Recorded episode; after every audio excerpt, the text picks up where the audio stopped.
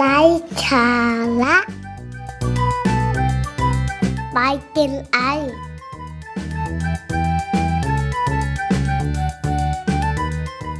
คะก็จะมีเรื่องเล่านะคะเรื่องเล่าหนึ่งให้ฟังนะคะเรื่องเล่านี้ก็มีอยู่ว่าในงานสัมมนาแห่งหนึ่งค่ะผู้เข้าร่วมสัมมนาเนี่ยทุกคนก็จะได้รับโจทย์จากวิทยากรโดยการให้ทุกคนเนี่ยมีลูกโป่งถืออยู่ในมือคนละใบและทุกคนจะต้องเขียนชื่อของตัวเองเนี่ยลงไปบนลูกโป่งนั้นซึ่งผู้เข้าร่วมสัมมนาเนี่ยก็มีเกือบหนึ่งร้อยท่านนะคะหลังจากนั้นก็ให้เอาไปใส่ไว้อีกห้องหนึ่งเพราะฉะนั้นเนี่ยลูกโป่งก็อีกห้องหนึ่งก็จะเต็มพื้นไปหมดเลยจากนั้นค่ะวิทยากรก็ให้กลับมาที่ห้องสัมมนาที่สัมมนาอยู่และให้โจทย์ว่าภายในห้านาทีทุกคนจะต้องเข้าไปยังห้องที่มีลูกโป่งที่มีชื่อของตัวเองอยู่และก็นำลูกโป่งที่มีชื่อของตัวเองเนี่ยนำกลับออกมาภายในห้านาทีหลังจากได้ยินเสียงสัญญาณทุกคนนะคะก็วิ่งเข้าไป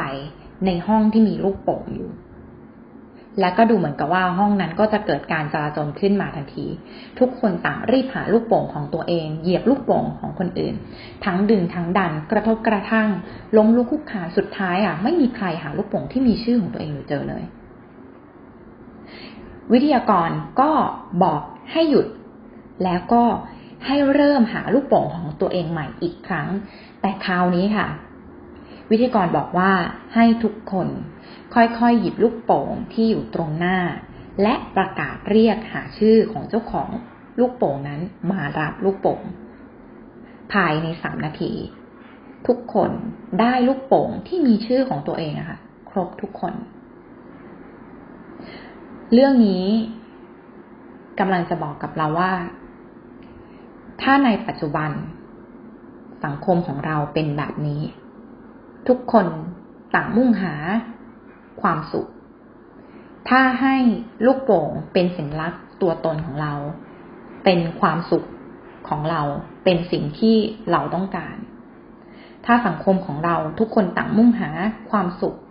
มุ่งหาสิ่งที่ตัวเองต้องการหรือว่าคือลูกโป่งของตัวเองเนี่ยโดยไม่สนใจคนอื่นไม่เอื้ออาทรไม่แคร์ไม่แคร์แม้กระทั่งจะต้องเหยียบย่ำความสุขของคนอื่นแต่ถ้าเมื่อใดก็ตามค่ะที่ทุกคนรู้จักที่จะมอบความสุขหรือว่ามอบลูกโป่งเนี่ยกลับคืนให้กับเพื่อนร่วมสังคมก่อนทีละคนท้ายที่สุดทุกคนจะได้ความสุขเท่าๆกันไม่ตกหล่นแม้แต่คนเดียวเพราะฉะนั้นนะคะในระหว่างทางที่เรากำลังค้นหาความสุขของตัวเองเนี่ยเราก็ต้องไม่ละเลยความสุขของคนอื่นด้วยเราต้องไม่เผลอไปเหยียบย่ำความสุขของคนอื่นเมื่อเราเจอความสุขของใครถ้าเราสามารถส่งมอบหรือว่าส่งต่อให้กับเขาได้ก็ส่งต่อให้กับเขาเพราะว่าวันหนึ่งความสุขของเรามันอาจจะไม่ได้เกิดจากการที่เราหามันเจอแต่มันอาจจะเกิดจากการที่มีคนหาและก็ส่งมอบต่อมาให้เราเราก็จะสามารถหาความสุขของเราได้เจอหาสิ่งที่เราต้องการได้เจอเช่นเดียวกันหวังว่าเรื่องเล่านี้จะมีประโยชน์กับทุกๆท่านและก็อยากให้ทุกท่านค้นหาความสุขของตัวเองให้เจอค่ะความสุขไม่ได้หายแค่เพียงเราต้องหาให้เจอค่ะ